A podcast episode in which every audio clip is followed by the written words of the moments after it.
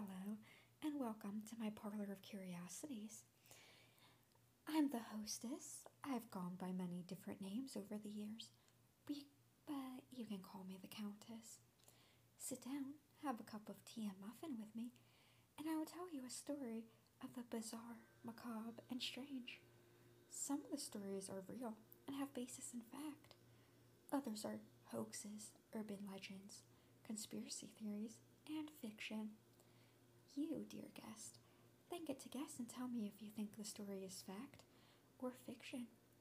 I'll, I'll give you a few nights to, to figure it out, and then come back and tell you. The story I'm going to tell you today is a short one about the Muffin Man. Many of the documents from that era were either destroyed or misplaced.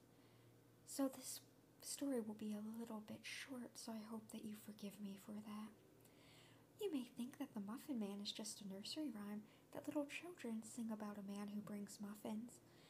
But did you know it used to be a warning? To warn children of the Drury Lane Dicer, England's first serial killer. In the 15 and 1600s of England, bakers would deliver packages of bread and muffins outside of houses similar to milkmen or paper boys. One of the most popular breakfast pastries of this time was the English muffin.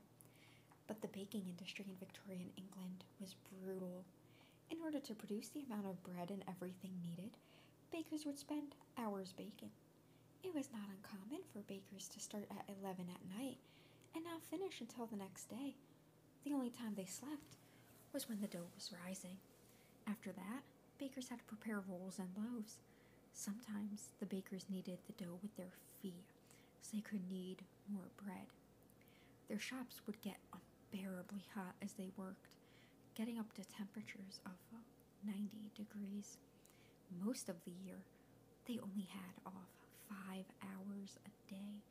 During the London season, when the more wealthy people of England came to London, they worked 24 7.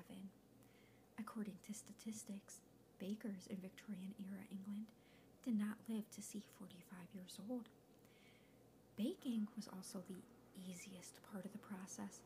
Getting good quality supplies was hard, and getting good products such as flour, butter, sugar, eggs, and fruit was even harder. Suppliers were international, and different brands affected shelf life, quality, and color of the pastries.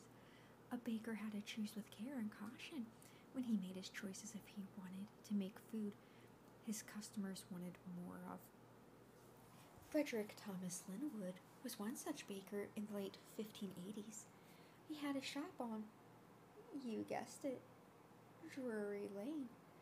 A shop that would routinely get hassled by groups of unsupervised boys running rampant all over his shop. What what was that, dear? Oh, why were there so many unsupervised children? well, you have to remember that this was a different era, and it was not unusual for parents to let their children roam around the streets. After all, it was a lot safer than it is today. There were crimes and murder, but not to the extent that we see. Serial murder was not a thing at the time. Most murder happened because of disputes or political reasons. Madmen didn't go around breaking into houses or murdering people in the streets. Well, Frederick Thomas Linwood was a particularly hateful bastard. He decided that there were too many people getting in the way of his success, so he devised a plan rid of these people. Seven local bakers who also had established shops in his area were murdered. Each of them had been stabbed to death with what was later confirmed to be a shank made from a wooden spoon. With his competition taken care of, he turned to his next biggest problem those damn kids. Now, this is where things get a bit murky. As I said earlier, a lot of the documents from that era were destroyed or lost. But what is able to be found is that Linwood killed between 11 and 15 boys by luring them with muffins on strings. The boys thought it was a fun game and expected to get a treat once they got into his shop. Once the boy was either in the shop or near the shop, Linwood would knock him out with one of his large flour sifters. He did not kill them right away, as he wanted to make these boys suffer for, for their perceived slights against him. Linwood would torture and taunt the boys for days before finally killing them. Soon, word began to spread among the local population. The adults on Drury Lane could not believe, they didn't want to believe, that the beloved Muffin Man was the Drury Lane Dicer. So the boys of Drury Lane created a warning in the form of a song to prevent other children from succumbing to the same fate as their friends. So, dear guest, was the Muffin Man England's first serial killer, predating Jack the Ripper?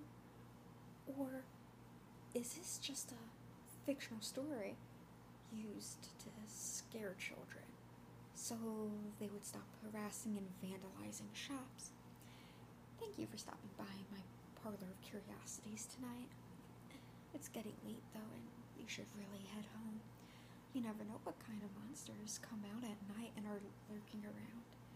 I hope to see you again soon because I have a lot more stories to tell you.